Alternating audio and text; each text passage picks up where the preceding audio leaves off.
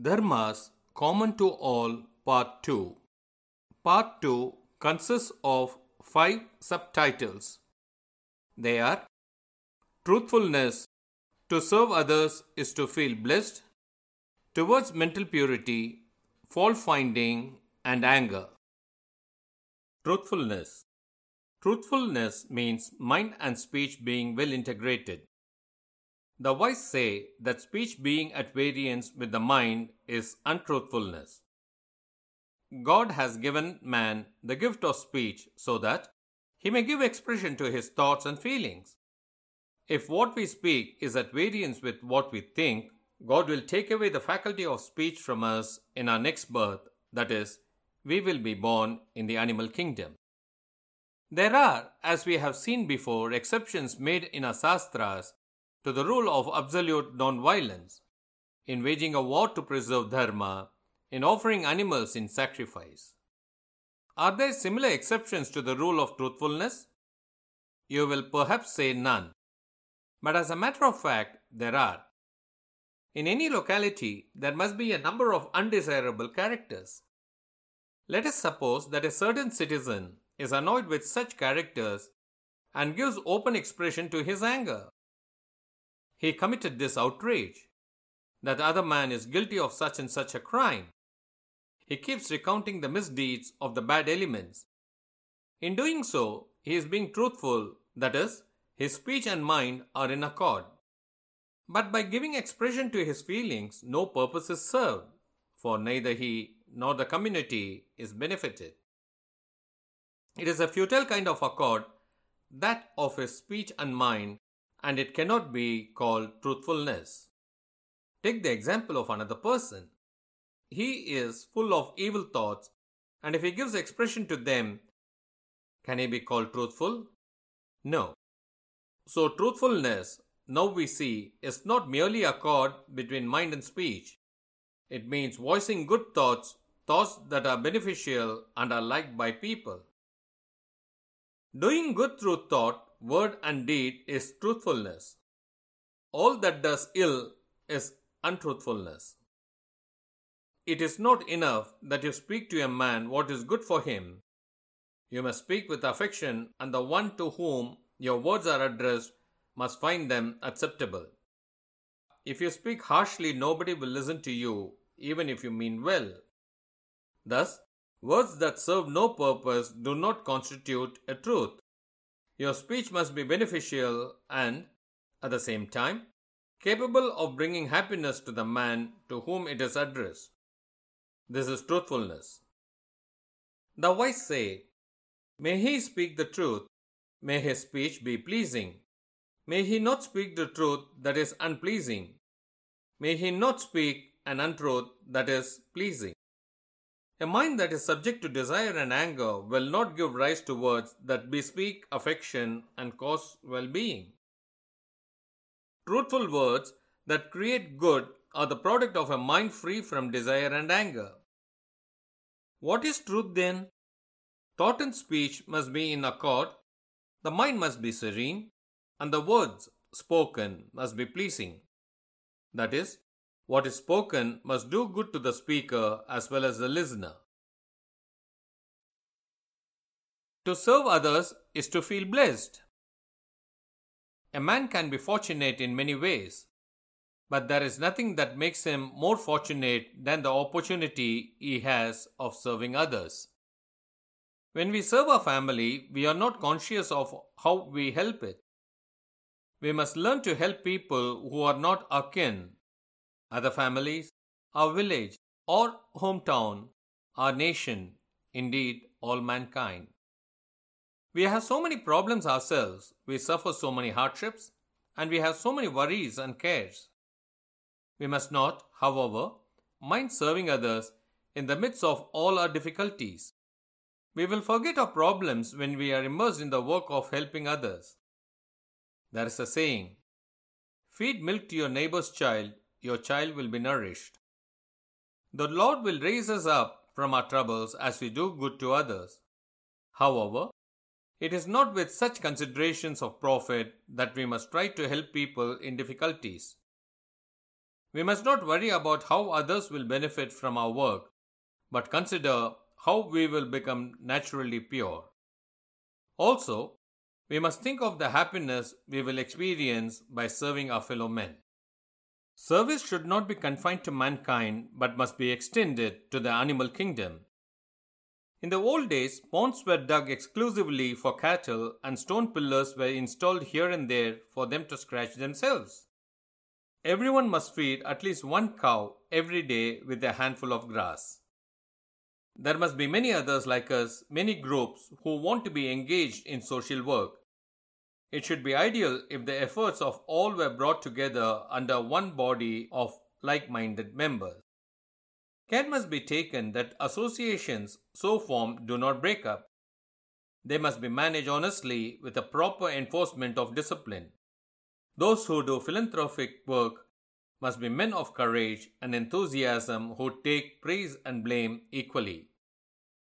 We keep aloof from the outside world when we are ritually impure. We must regard any day on which we fail to do any service to others as a day of impurity. Parameshwara is the father of all creatures. By serving our fellow men, we serve the Lord. Towards mental purity, we can learn from the great men of our past who have left us lessons not only in Atmic matters but in the conduct of family and social life. For instance, kinship and friendship in their time were based on high principles. When there was a marriage or obsequial ceremony, all friends and relatives came forward to help. It was cultured behavior at its best, and it was not based on any empty outward show. People then were truly and sincerely interested in helping the needy and the poor. At weddings, they gave a little cash to the bride's parents, 5 or 10 rupees, and the burden of those who conducted the marriage was lightened. When everybody pays a little to the needy, the donor does not feel the pinch, but the donee has a tidy sum with which to celebrate a marriage or perform an obsequial ceremony. Among relatives in the past, there was not much gap between the rich and the poor, and the rich man helped his poor relatives.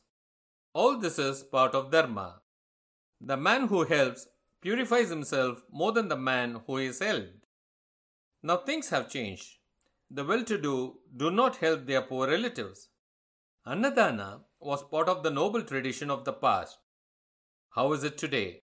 At present, too, the well to do feed people, but with this difference that those fed are also well to do like them.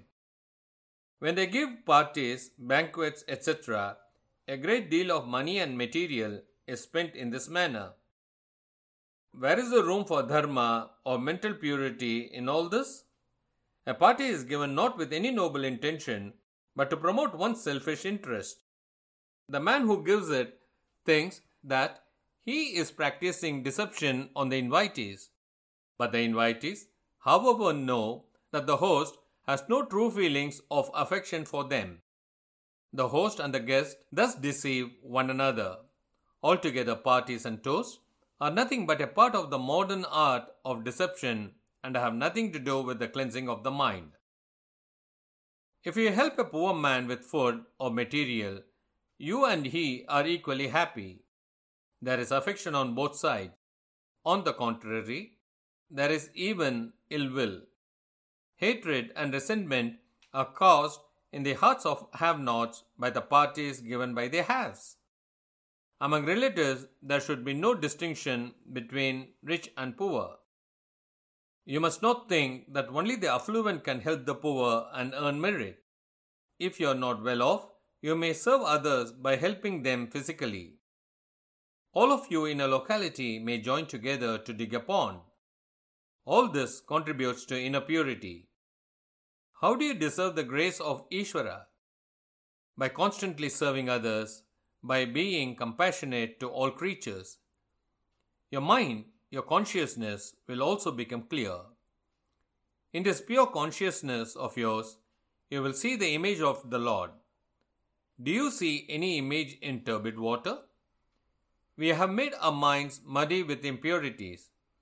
We must make them limpid by being devoted to the Lord and by serving mankind. then Ishvara will be within our grasp. Fault finding. Do not magnify the faults of others, say the wise. But if there is something good about a man, speak appreciatively about it. I myself, however, am bringing your faults into the open. But to repeat, you must not bring to light the drawbacks of others, but only their good qualities. Pointing a finger at the faults of others or exaggerating them in speech and writing has become the practice today. The more learned a man is, the more eager he is to find fault with others. Finding fault is indeed the work of a doshagnya, it is said, but a doshagnya is one who knows the faults of something or somebody, not one who reveals them to the world or exaggerates them. If you think a person has any drawbacks, you must speak to him about them in a friendly manner but not constantly harp on them and expose them to the outside world. We must be worthy enough to speak about the faults of others, and we cannot take upon ourselves the role of an advisor when we need to correct ourselves. Advice given by us then would be counterproductive. If you tell a man what is wrong about him, he might even feel boastful about it. When are we fit to advise others? When we are worthy enough and when we know that our word will have the desired effect.